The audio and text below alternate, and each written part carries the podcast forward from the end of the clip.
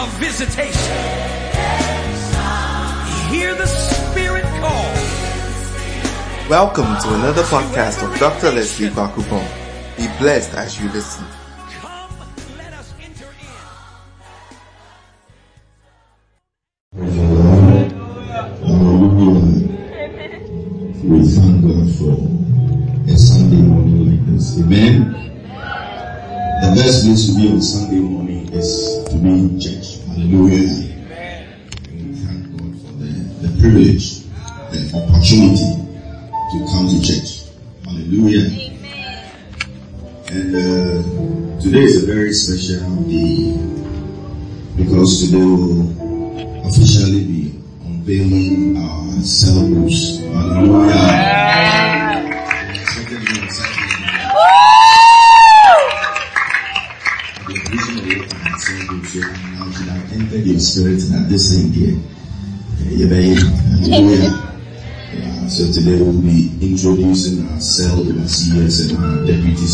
Overseers. Amen. And then immediately we finish in Christ alone.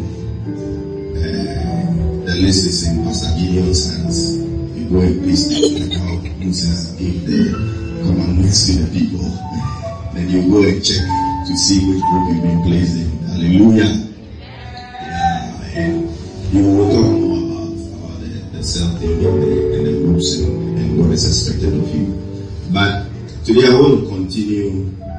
With what I've been doing. Hallelujah. I started a series on, on what? The church. Last Sunday we continued on Wednesday. How many of you were at meeting service? How many of you were at meeting service? Alright. Those whose hands are down, the Lord is watching you. Hallelujah. Yeah. So last Sunday I continued and I I I I specified or I zoomed in specifically on the subject of small groups. I, I started it on Sunday. I mentioned the fact that the New Testament church used this method a lot. The way they were growing and everything. Um, most of their meetings were at the small group level. And on Thursday, I, sorry, on, on, Wednesday, see I'm already in the cell, cell group. On Wednesday, we went deeper. There were certain scriptures that I barely mentioned on Sunday without us really reading them. Uh, on, on, on, on Wednesday, we went deep and we analyzed them. On Sunday, I used Exodus chapter 18 as an example. When Moses' father-in-law Jethro went to visit them in the wilderness and saw how Moses alone was doing everything. And so he suggested to him a method of decentralization. And we went into the scripture to see how they divided the people. The smallest groups they had were groups of 10 people. And the groups of 10 people were, they had somebody overseeing 10 groups, so five groups of 10 had one leader. That is somebody who was a leader over 50, so you had a leader over tens, all the way to a leader over thousands. It was a way of breaking things down so that administration would be done in a better way and you know the ministry will be done in a proper way. And so the whole idea of breaking things into small groups started even in the Old Testament. Hallelujah. I showed you some scriptures that prove the fact that aside meeting in the temple courts, they were also meeting in individual homes. They had home churches. And then I used the story of David and Goliath to show you that you can't, I gave a certain statistic. I told you that somebody did some research in the United States of America and he realized that 95% of the churches in the United States had less than 200 members. And the reason he gave was that 200 is what one man can do. A lot of the churches are one man churches. One person doing almost everything.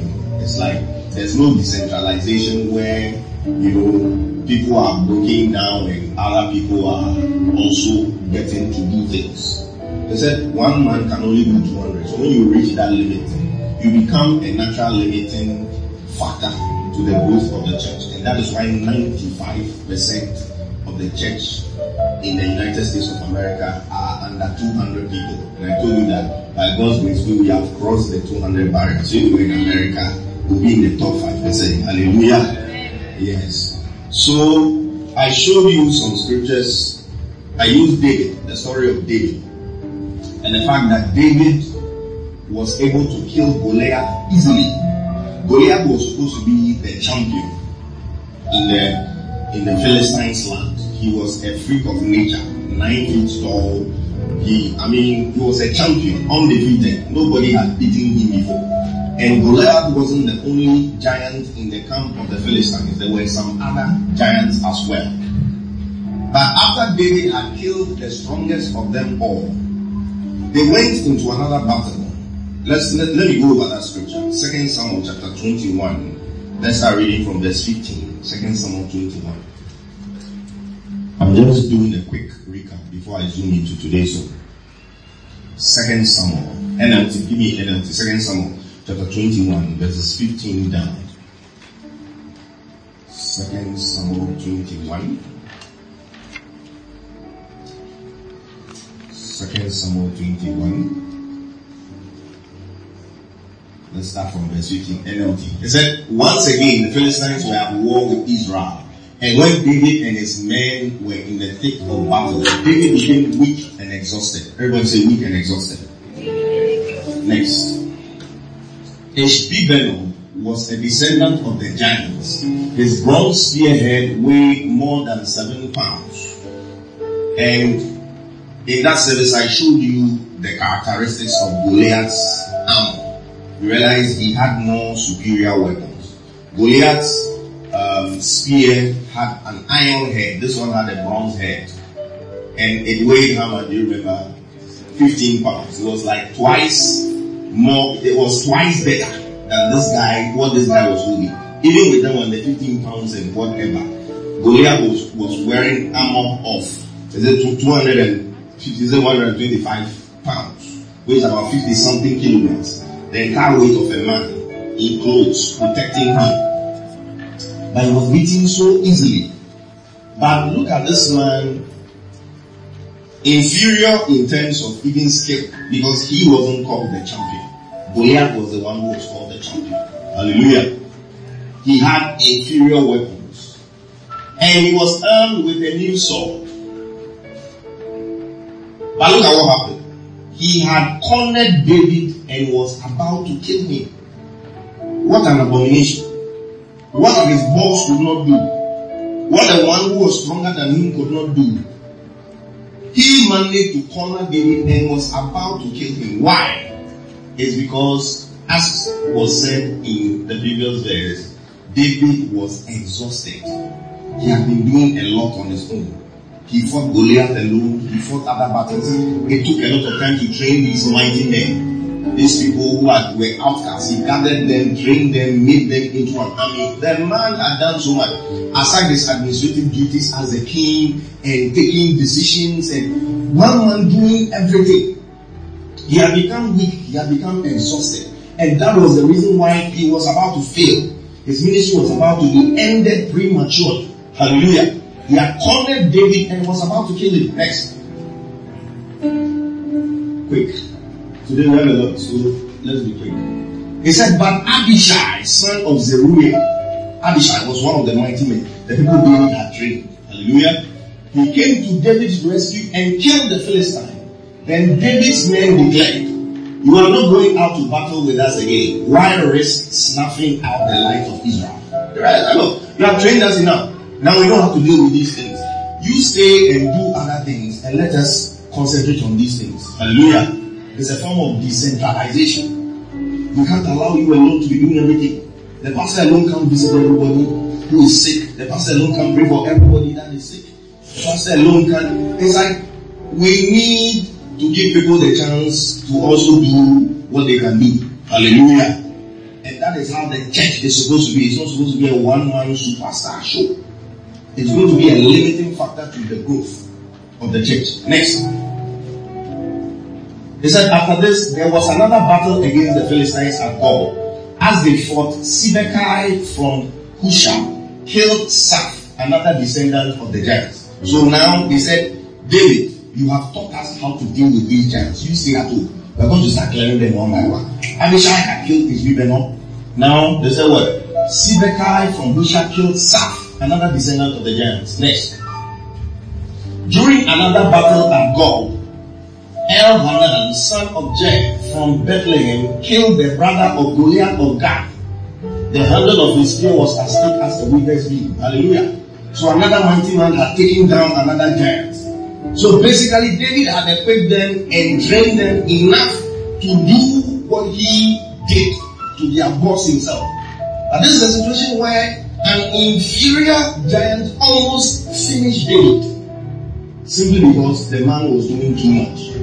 And I gave you examples of men of God who didn't take care of themselves physically. Always around doing those things and never obeyed physical principles. Jacob was an example, highly anointed man, healing demons and things like that, died at the age of 38, all because he wasn't taking care of himself well. Amen. And so there is a need for people to be empowered, to also help with the work of the ministry. There is a need to break things down so that things can be done and done properly. Amen. And I made mention of the fact that every one of us is a minister. According to Ephesians chapter 4.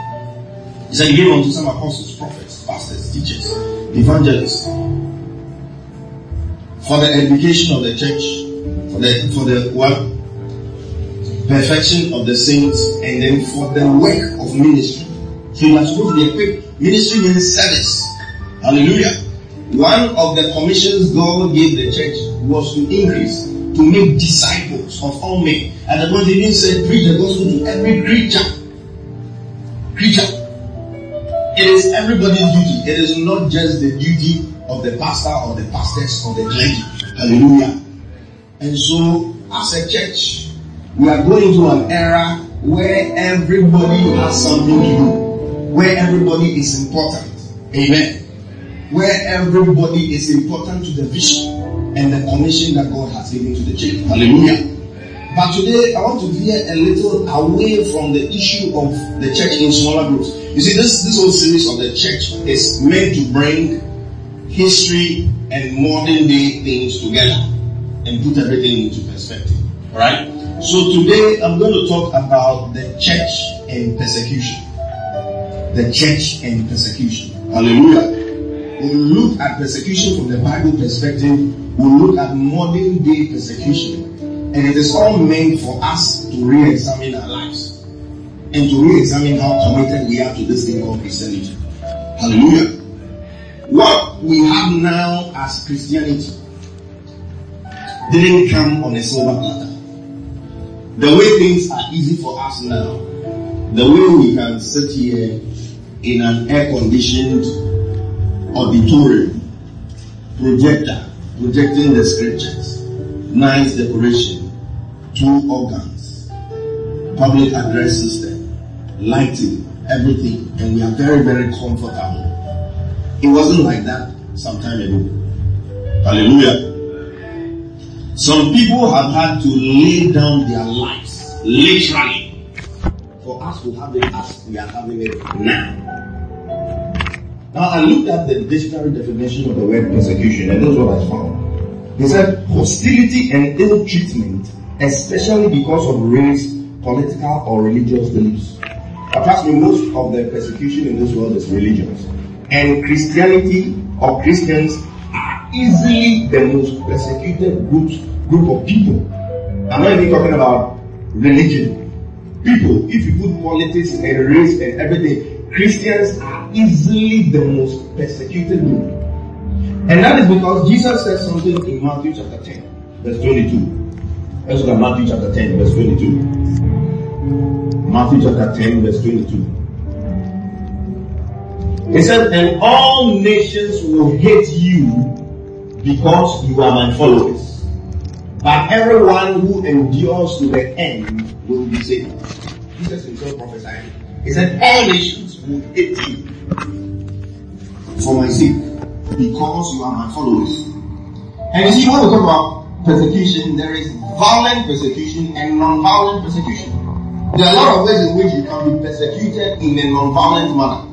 by laws, by rules, things that restrict you and prevent you from having the freedom to worship God the way you are supposed to worship God. And very soon I'll go into certain facts about certain countries right now. And we're going to use those facts to pray today. Hallelujah. It's not every, every persecution that is violent. Most of it is violent, but we also have non-violent persecution. They just put restrictions in your way. In America, right now, Donald Trump is trying to change certain things, but you can't pray in school. A lot of you, you got born again in SU, secondary school, SU. That's where you became born again. In America, schools you are not allowed to pray publicly. Things like you're not allowed to do those things.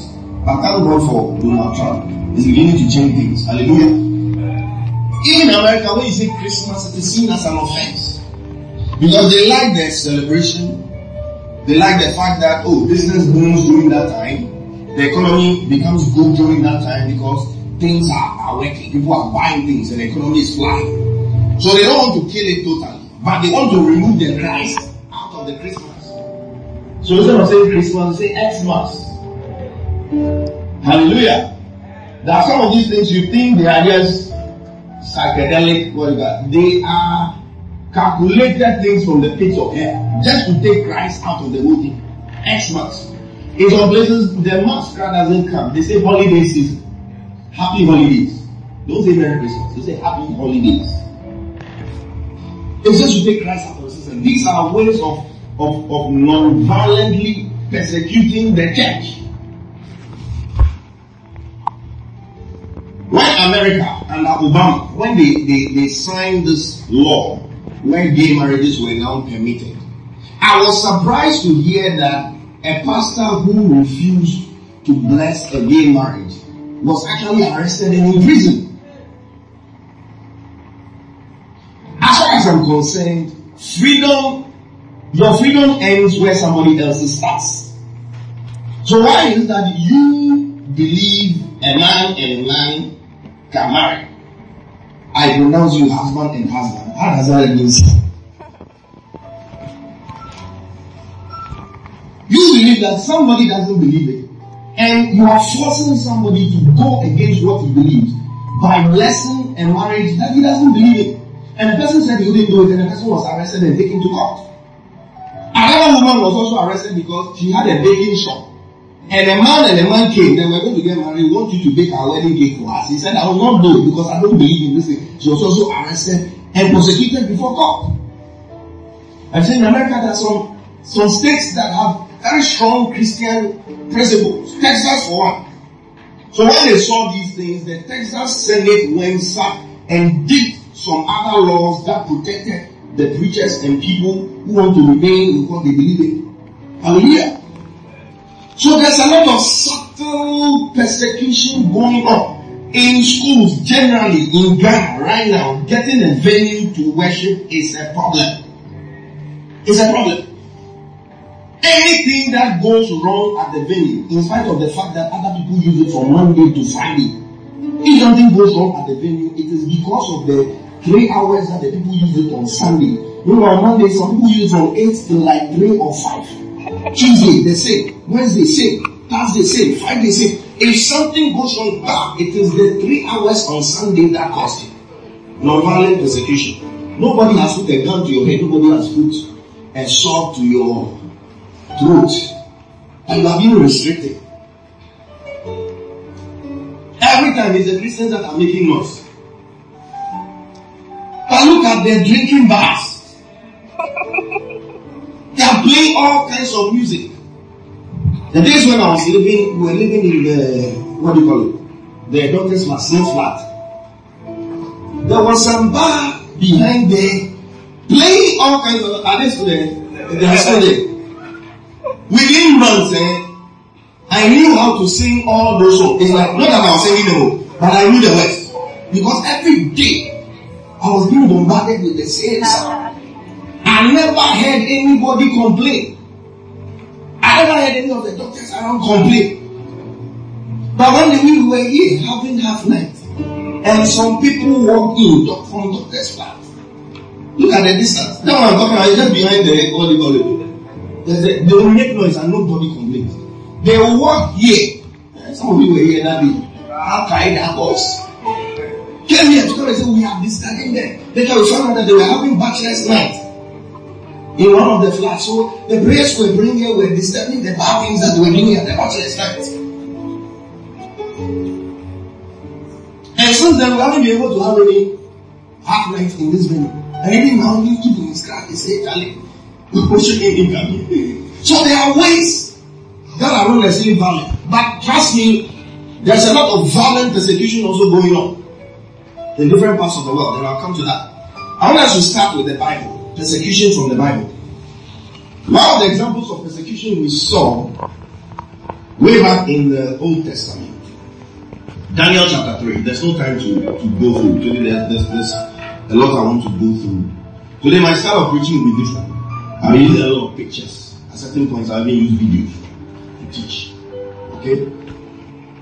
In Daniel chapter 3, we know the story of Shadrach, Meshach, and Abednego. They are made an image.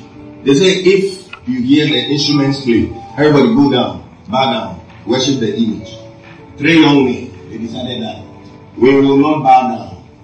And I like what they said. They said, we know our God is able to save us. But even if he doesn't save us, as of bowing down, we will not do it. Hallelujah.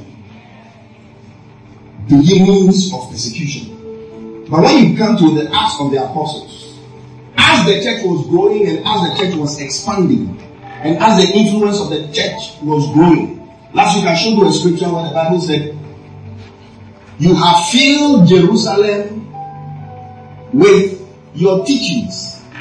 You have filled Jerusalem with your teachings. Hallelujah. That the word of what they were teaching had, had gone into the system.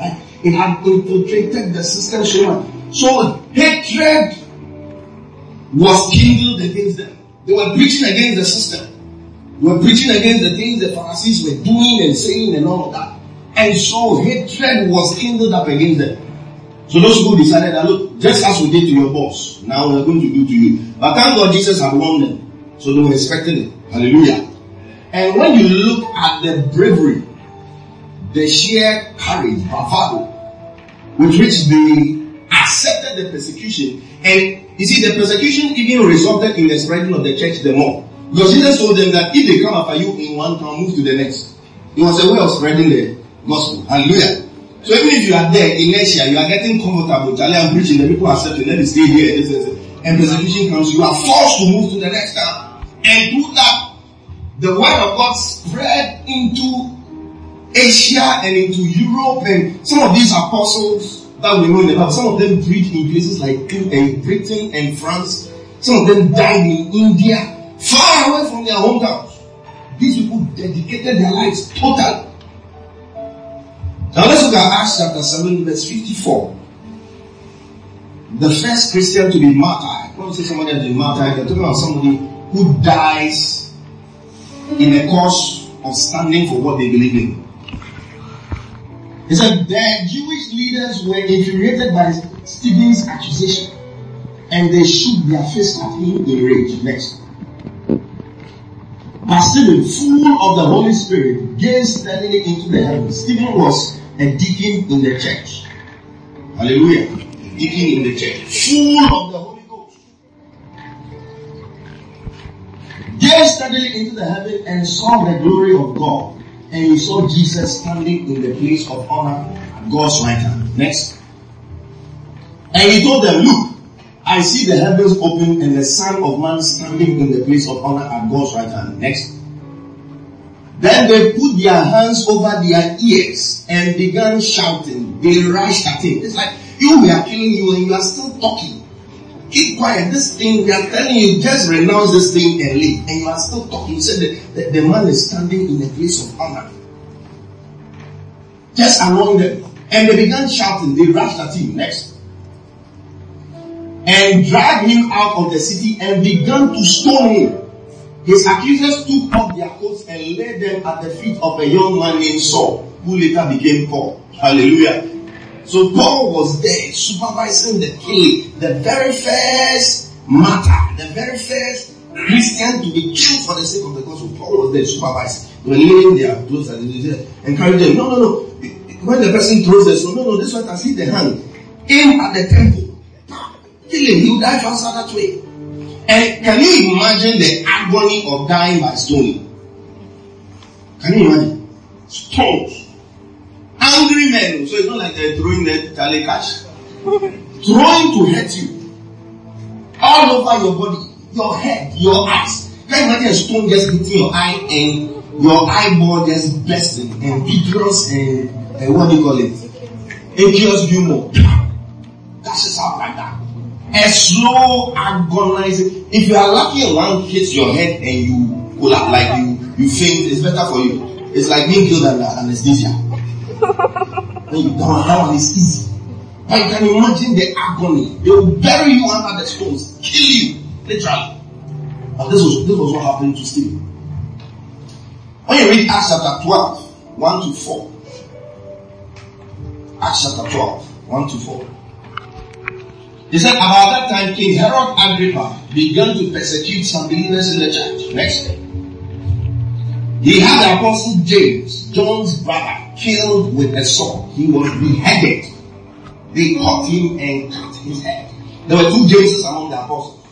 This one was beheaded. The other one, they took him to the the highest point of the temple, the same place Satan took Jesus to go and tempt him.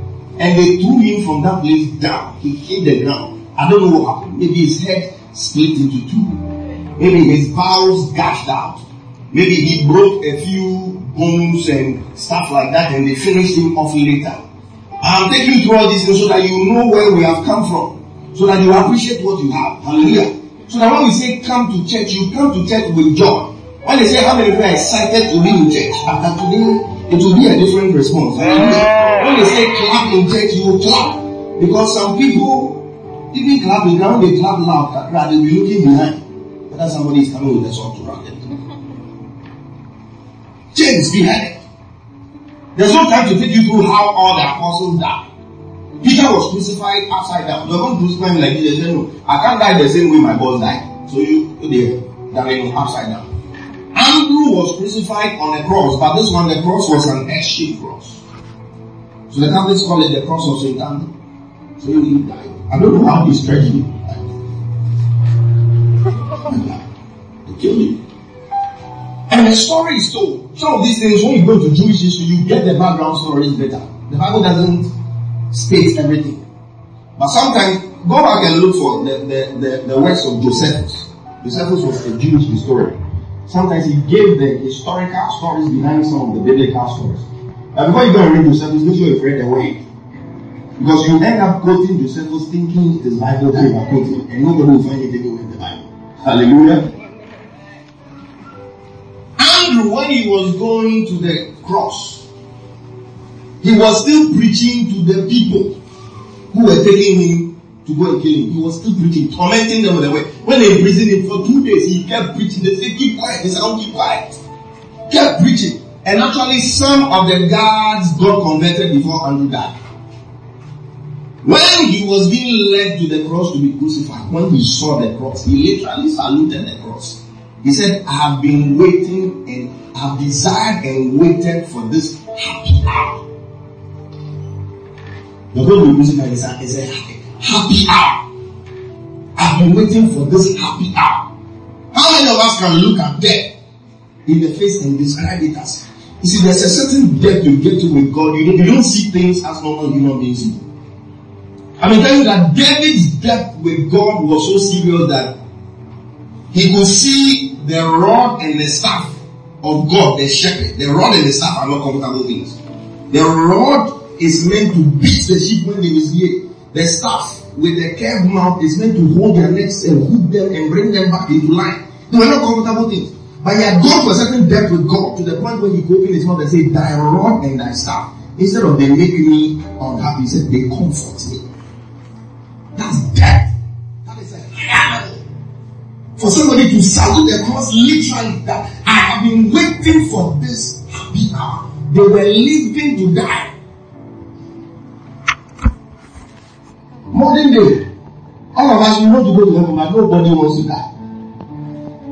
There are two ways of going to heaven. Either you die or the rapture occurs. There are some believers cry that when you mention rapture, they're not happy.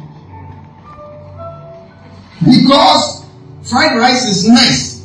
Fufu is nice. They don't want to leave all these things on this earth and go to heaven. We like the earth too much. If they mention rapture, you should be excited. Charlie, God, let it. That's why they were crying, Maranatha. Calm down. God, calm down. Hurry up and come. We don't pray those prayers again. Because we now, we are not even sure. that if the rapture should occur, Charlie, will I go some, or when somebody is going, I want to jump and catch the leg. When you catch the leg, you will not catch you. It is the, the, the body would have been transformed into a glorified body. You can't touch it.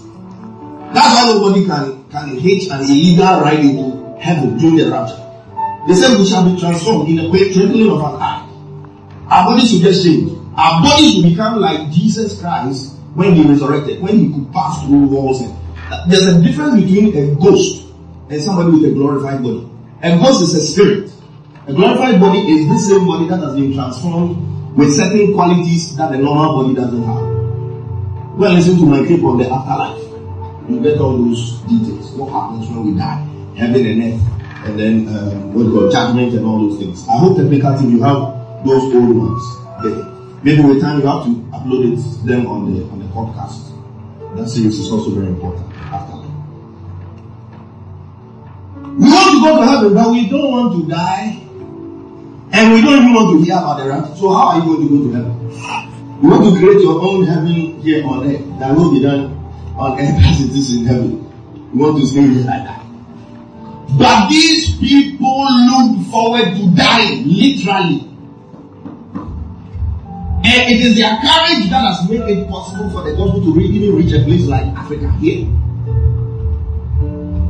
Bartholomew, one of the apostles, he, you know how they killed him? They caught him and skinned him alive. You know what it means to skin somebody alive? Your outer skin like this, they take the skin and then take the skin off. so you are just there and it's raw muscle and stuff like that bleeding alive. They didn't give him anesthesia for him to see. They didn't give him alcohol to drink. Alive like that, they'll take a knife cut you like this. And they just remove the skin of your soul, just left with your scalp like that. They skin you totally. Mark, they tied him to a horse. He was lying on the ground, they tied him to a horse. And they rode the horse at fast speed throughout the city. You can imagine the friction bed. You are lying down like that. Rough roads, gravels, everything just chopping your flesh away like that. And these are the things some of these people went through for us to have Christianity as we have it now. I pray that we will begin to appreciate what we have. Hallelujah. When we are coming to church, we must walk with excitement. We must come early. Because we have something that some people will have some time ago. Some of them have to meet in dungeons underground. Because when you come out and they see you, they kill you. Under the Roman Empire, one of the emperors called Nero. Nero was a madman, literally. When you read the story of Nero, Nero was a psycho. He had a serious psychiatric problem. And he hated the Christians with a passion. His was like a pathological hatred. He really hated them. It was under him that they started this thing where they will catch the Christians in the Colosseum. It's like a stadium. They'll put you in the middle and lions that have been starved for a very long time, they just release them onto you like that. Feast on the human beings. Women, children, men, everybody like that. Sometimes they tie them to trees. Sometimes to make it more exciting, they'll release them. People will be running and say, they'll be cheering the lion, hey, hey, catch him, catch him, catch him. Can you imagine a lion catches you, pins you down, it's teeth like that, sinks it into your abdomen, rips off the flesh. Intestines are gushing out. It starts chopping your intestines little by little while you die slowly. And all they had to do was to say, I'm not a Christian. Short sentence. And all this agony, all this suffering would have just ended like that. And it's not like they'll just throw them in they would have tortured them severally behind the scenes in an attempt to get them to change their minds. This man called Nero hated the Christians to the extent that he was prepared to burn his own capital, Rome, and put the blame on the Christians. One night he let the soldiers go through. They poured fuel and burnt Rome down. And he said it was the Christians that did it. So it even increased the, what do you call it, the amount of hatred that people had for the Christians more. Because people's shops were burnt down, people's properties were burnt down, people's houses were burnt down, some people died, just to create more hatred. But you see, Jesus had prophesied it. But the same Rome, the same empire, one day, one of their emperors called Constantine, he got converted to Christianity because he believed God helped him to win a certain war. And after that, he declared at once that the entire Roman Empire is a Christian empire. Change the moment, oh, and those days they, they were the Caesars. They, they, they had the power. When it, that is it. Everybody, and he made all his soldiers, he, he, he, he let them baptize each and every one of his soldiers to become a Christian. And so things have happened in the past. When we come to the 15th century, 16th century, 17th century, when Christianity came to Africa, it wasn't an easy thing. Look, those missionaries who brought Christianity to Africa were very anointed people. Those Presbyterian missionaries and Methodist missionaries, those Basel people and things like that. Don't joke and think that they were just some former, they were highly anointed. Can you imagine the spiritual environment in Africa then? They used to call it the dark continent. That was where all the evil, occultic things were taking. Human sacrifices, idol worship. Nobody knew about Jesus Christ. Almost everybody was demon possessed. Ancestors, everybody like is the demon, they passed it on. Those were the elves, their bread and butter. Occultism, fetish things. And these people were prepared to leave the comfort of their countries. And this is what I'm talking about were not people who didn't have anything to do. They were professionals like you and I. They had jobs. Some of them came as doctors, some of them came as nurses, some of them came as what? Used their skills. They lived among the people and used their influence to get them to accept Christ. A story is told of one missionary. He was with a mission group. And everybody who was being sent to Africa was dying. Because the African soldier, the mosquito was clearing them fast. You can't mosquito bites you, malaria, you are gone. No immunity. You just die like that. So going to Africa, you knew that you were not going to come back alive. So this, this particular missionary, they called that a letter came that some of the missionaries have died. We need more people. He said, I'll go. And we're having a send-off party for him. So his friends who came to the house to help him to pack and everything, they finished the party. They took uh, what they call trunk or whatever to pack his clothes into. He said, no, I've bought a coffin. Pack my clothes into the coffin because this thing that I'm doing, I know I'm not, I'm not going to come back. Put the clothes inside. Those were the things people did for us to have what we are having now. So sometimes I sit and I'm like, I shudder at the thought that we are going to be judged on the same scale as these people. On the day judgment, we are all going to be weighed on the same scale with these people. The things we can do, the little things we can get offended about in church.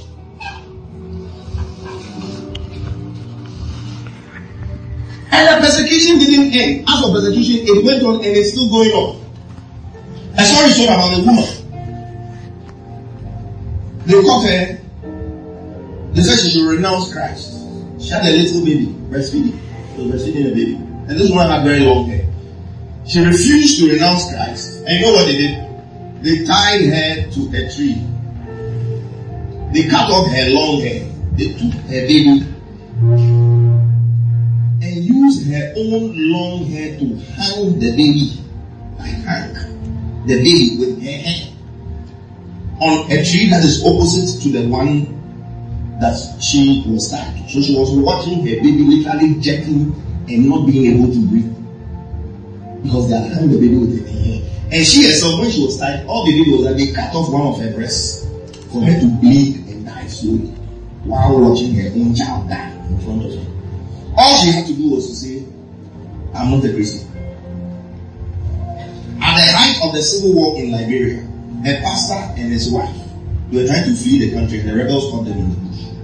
And the man was wearing a clerical. So they caught him and said, Are you a Christian? Okay. You will let you pass. The only thing is that you just renounce this Christianity. Just say you are not a Christian. They will not kill you. This one looked at his wife. Hey, Charlie, I'm going to die. In his mind, I'll just renounce it and later unrenounced. But it's okay, I'm not a Christian again. And they turn to the wife. They say, You too, your husband has renounced. You too, renounce now so that the two of you can all pass by. The wife said, Me, even if you kill me, I'll never open my mouth and deny Jesus Christ. You know what the rebels told them? I said, You a fool. You are the one wearing the cleric and you can stand for what you believe in. They took the gun. I said, wife, go. Some of these things it's easy to laugh, but if it were you, you're in the same situation, you just let me just just like how you see when you were singing two days ago. You said, Oh, let me say that oh, the, the grace of forgiveness is there. Anywhere I go, then after that, the, the blood of Jesus. Some of you, you are taking the blood of Jesus like a bucket in your room. In a corner in your room. You go and misbehave, then you go take one pill of it. the blood of Jesus washes as white as snow. Thank you, Lord, for the blood. Then check, oh, if you are, if you are, there's no allowance. Blood abuse.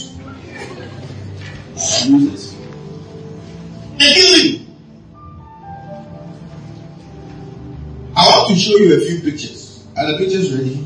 Now, there- there's these things are ancient ones, but now, as we speak, there's a lot of persecution going on in certain parts. Let's quench some of the lights. Maybe these two so that it will be sharp. Now, these are real pictures. They are not forged pictures or pictures anybody did. You see this innocent looking, maybe one or two year old child. This picture was taken somewhere in the Middle East. I think it was in Syria. And the guns had been pointed to this child because the parents were being demanded. In fact, it's, it's ISIS. You know ISIS? The, the Muslim militant group. They want to make the entire earth uh, Muslim well. So they are fighting and doing all sorts of things. And you see, places like Iraq and Syria are predominantly Islamic. So the Christians are in a minority. And for this particular child, the parents have been asked to renounce Christianity and accept Islam. And the condition was that renounce it or we kill your little baby. And this is this picture. Now you put yourself in the shoes. What will you do? Look at that innocent, nice round cheeks like that. They are going to put a bullet in his head, and they put a gun at the baby. See, that is why we need to lift our prayers for these people. If you don't renounce, we are killing this baby. What are you going to do?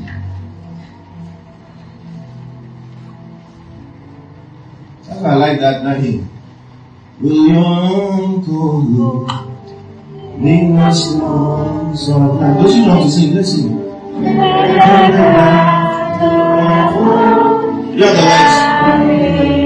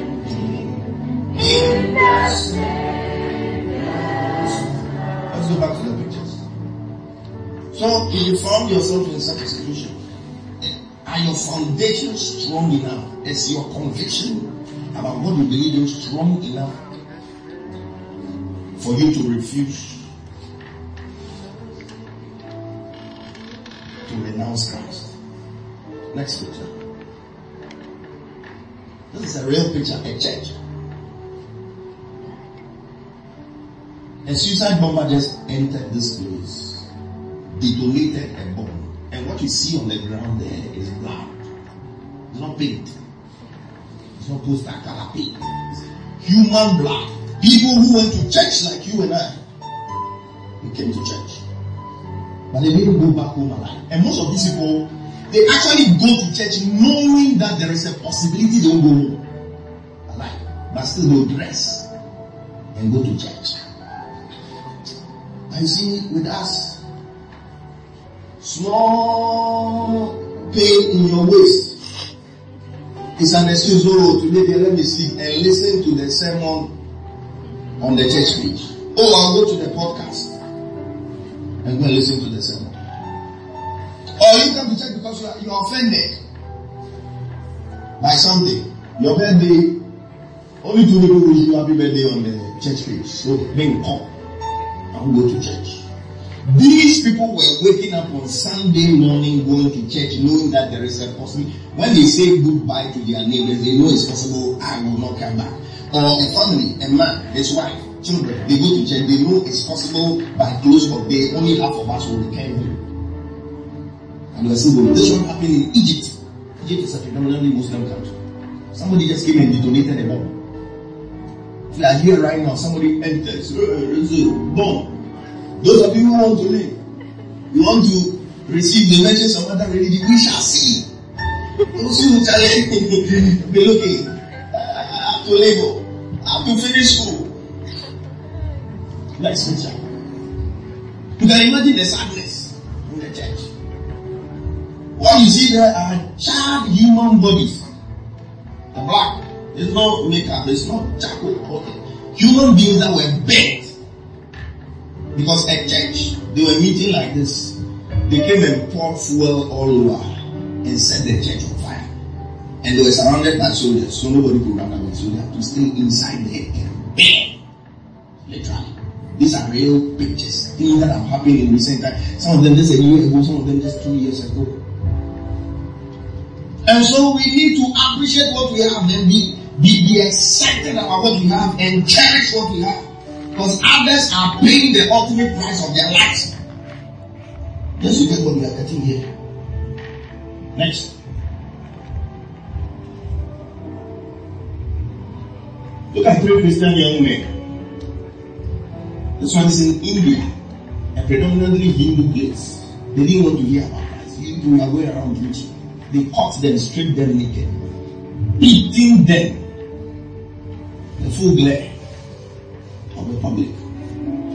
This one, the with which they are beating them, it won't be long and, and they'll just die. Lynching is very easy.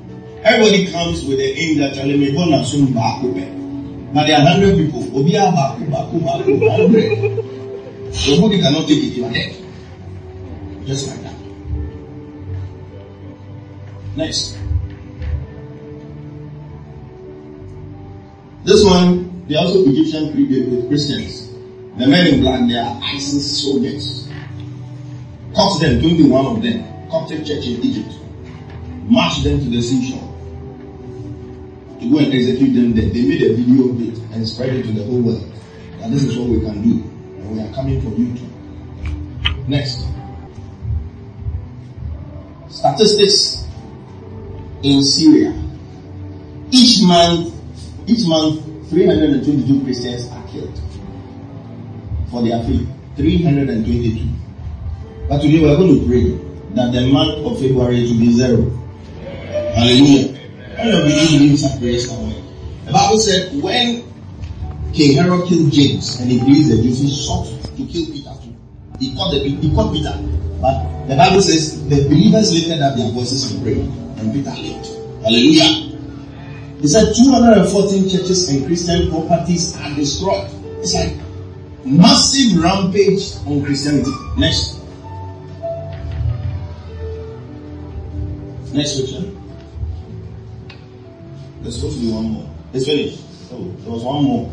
Of the same group of people who were taken to the beach, now they have been laid to the ground and knives were at their throats. Going to look at.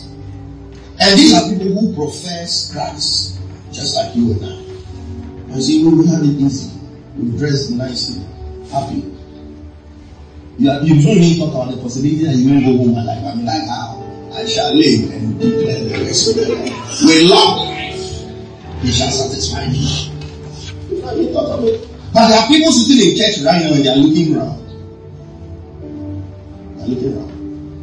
When they say ban on noise making, that's why people don't come to church because actually the sound, mm, are not able to zoom the sound and play the drums for the church to be nice. You let's wait for the the band to. And some people don't don't even go to church because they are afraid the tax will come and attack and beat them. So actually let's stay at home. Now the internet, I'll watch some church service live or something. I'll go to YouTube, I'll get some live YouTube and, and you know, it's, it's still there's no distance in the spirit and things like that. We money people when we stand in front of God, the questions we ask us, it will be serious. But you look at these pictures and you realize that things are not fine everywhere. There's a story of a, a young pastor, 24 year old. He read part of the New Testament. He got a Gideon's International New Testament Bible, a red one. He read it and got converted. Southern Sudan. And from that New Testament Bible, he was able to plant a church of 400 members. One Bible. And that one Bible I'm talking about, every member of the church was using that one Bible. So it's like this if we have one. If you want to read something, you borrow. Another person borrows. Another person borrows. And it's not even the full Bible. Half. It's not even half because the Old Testament has more books than the New Testament, like one third of the Word of God. He was able to build a church of 400 members with that. And all of them were sharing. Why? Because Sudan, the southern Sudan and northern Sudan, northern Sudan was predominantly Islamic and a small part of it, the south, was Christian and they were under serious persecution from the Muslims. Bibles were not allowed, nothing. So it's like the word of God was very rare. And this pastor with his congregation, he shepherded the people until one day they were in church and the whole church was surrounded by soldiers from the north. They started spraying, firing machine guns. Says, many of them died, including the pastor. What is that like that? One Bible, one red Gideon's International Bible. That's why I pray that God will make you rich enough for you to be able to sponsor free distribution of Bibles to, to that corners of this world. People don't have access to the word. I want to show you a video. It's a five minute video. And I believe it will make you appreciate the word of God better. When I watched it, I, I was ashamed. Can you have the first video?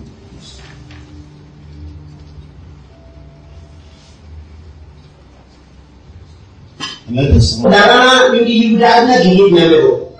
Darana nyamero. O yonama mingi. It's a video showing Wala tiya wena. How a village Hello kuku wena. Kila. acted Do wena yan when tiya na wena. Bibles were Masila sent in wena. for the first time. O pero kuya wala tiya wena. So the plane is flying, the Bible to the place.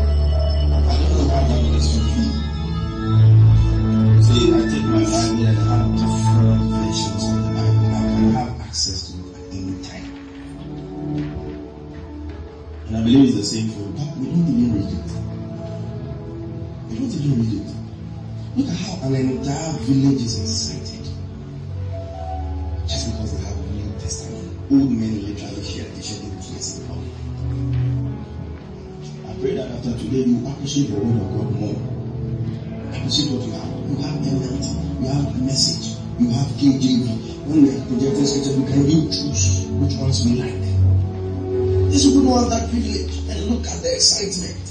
They have been waiting for this. And, and look at the, the, the, the prayer that the man prayed. He had been waiting for years for this. Translating the Bible into a language is an expensive venture. And I pray that God will bless you enough.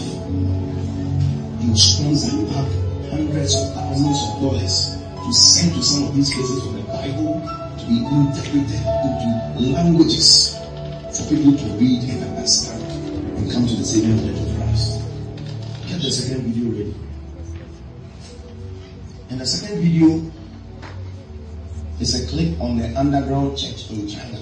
China, when it comes to persecution of Christians, probably the top in the world currently is, is in China. The biggest revival going on in the world right now is happening in China. The number of people who are being converted daily in China is amazing. Hundreds of millions of Christians are in China. Like, uh, we're talking about underground home churches in China. And this second video will show you there how much they appreciate God. And me, I believe it will make you shy because when I watched it, I became shy. I was like, what? Look how much this is what is they can't come out openly and worship God. They are doing it underground and look at the fervence and the joy with which they are doing it. Let's look at the second video.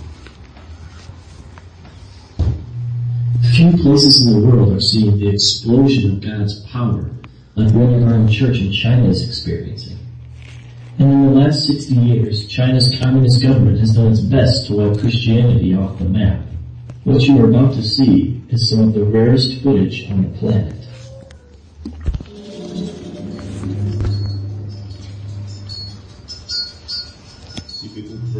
This church, the people wake up at 4.30 to come together for two hours to pray and worship. They do this every day. every day. We meet once Saturday, seven to eight. This church meets in the only place they're safe, a cave.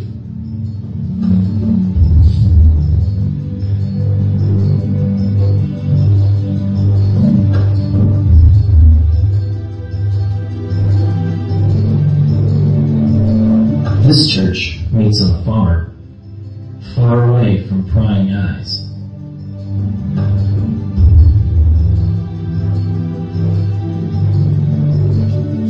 Here's an example of an underground church outreach. The people sitting are Christians. The people who are standing are not. This particular preacher was once crippled, but was healed when someone prayed for her. She now preaches the good news of Jesus to anyone who will listen. In this particular meeting, over 1,000 people became Christians.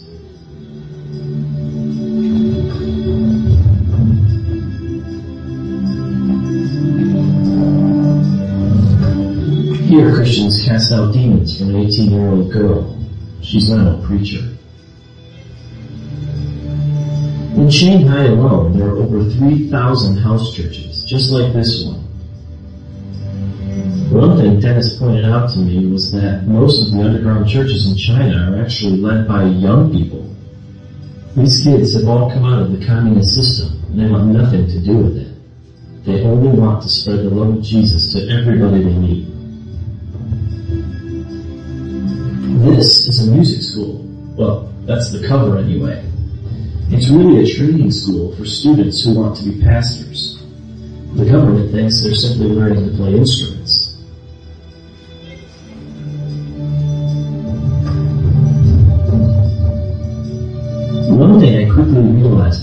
Chinese church is that it's a lot different from the American one. For one thing, they think a four-hour service is short. In this church service, it's 120 degrees inside the building. 120. The people 40 meet for 12 hours straight. The temperature is like 17. 48 degrees. It's hotter than being in the sun. Dennis told me one story about a time he went to a very remote village in China to preach. He was led into a large room where the people were packed so closely together that he had his back to the wall and could reach out and touch the row in front of him. Everyone stood. There was no room to sit. He asked how long he should preach for, and they told him from 8.30 to 7 at night. Then they asked him, if it wasn't too much trouble, could you come back tomorrow and preach from 8.30 to 7 again? And then, very sheepishly, they asked again, if you'd be so kind, could you come back the day after that and preach from 8.30 to 7? They He asked how often he should take breaks, and they told him not to stop. The people will wait. Then he asked them what he should preach on. Everything, they replied, from Genesis to Revelation. And then it dawned on him. These people had no Bibles. After the death of Mao Zedong, the Chinese people, cheated by a false god, began to search for the true God.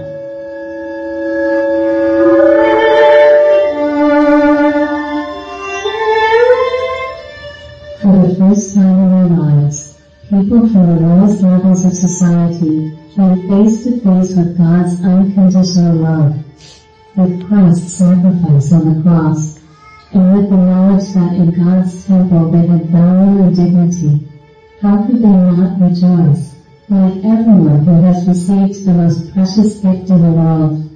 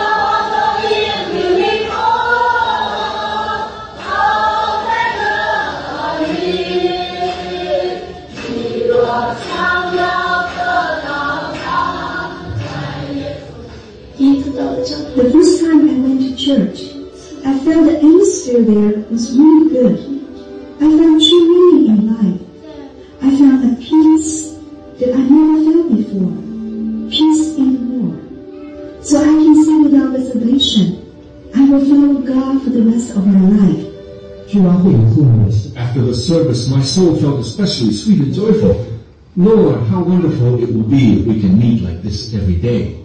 I lay awake for three nights overwhelmed with joy. I thought, Lord, what have I received? What am I so filled joy? I have nobody. I have no family. I have nothing.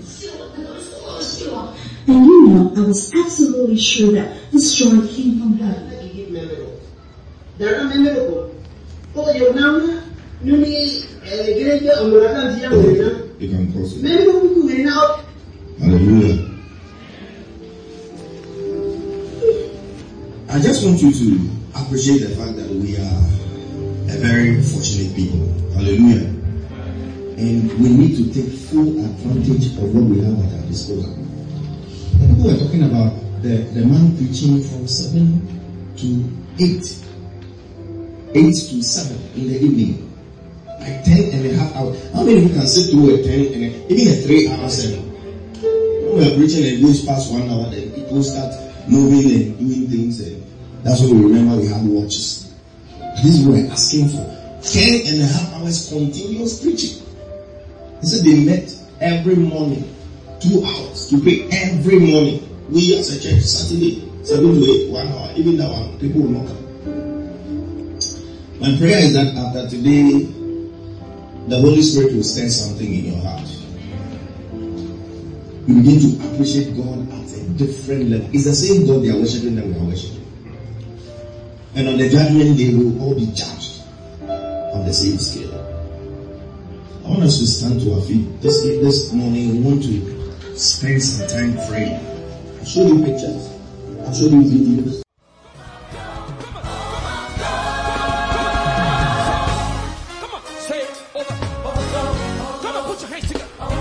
Trust you have been blessed by this message.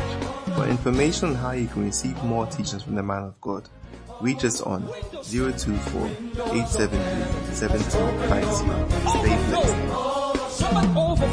blessed.